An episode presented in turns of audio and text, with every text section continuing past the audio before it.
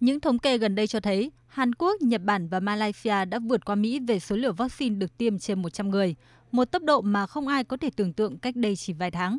Một số nước thậm chí còn vượt Mỹ trong việc tiêm chủng đầy đủ cho dân số của mình, góp phần hạn chế đáng kể sự lây lan của biến thể Delta.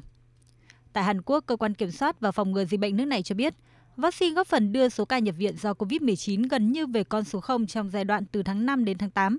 Chỉ khoảng 0,6% những người được tiêm chủng đầy đủ mắc COVID-19 bị bệnh nặng và khoảng 0,1% tử vong.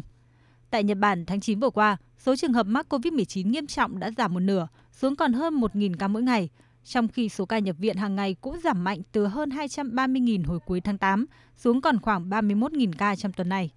Nhật Bản hôm qua đã dỡ bỏ hoàn toàn tình trạng khẩn cấp và theo Thủ tướng sắp mãn nhiệm Suga Yoshihide, cuộc chiến chống COVID-19 tại Nhật Bản đã bước sang một giai đoạn mới.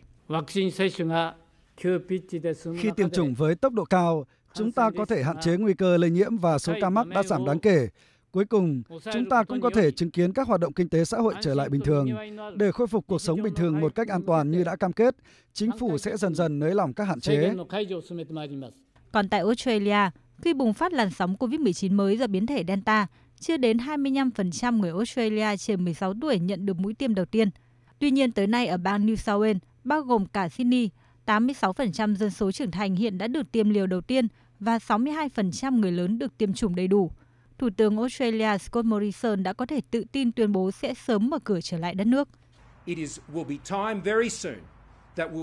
Sẽ rất sớm chúng ta có thể mở lại các biên giới quốc tế.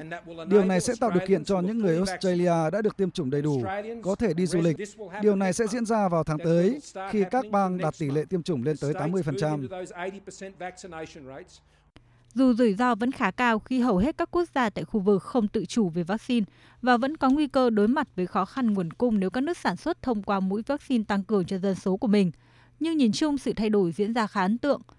Tâm lý hoài nghi vaccine ở đâu cũng có, nhưng hầu hết người dân tại châu Á đều tin tưởng vào chính phủ của mình sẽ làm điều đúng đắn và sẵn sàng đặt lợi ích của cộng đồng lên trên quyền tự do cá nhân. Theo tiến sĩ Ruben tại trường chính sách công Lý Quang Diệu của Đại học Quốc gia Singapore, có một niềm tin rộng rãi ở châu Á rằng vaccine là cách duy nhất để thoát khỏi đại dịch và chính cách tiếp cận có mục tiêu này thực sự đã tạo ra sự khác biệt.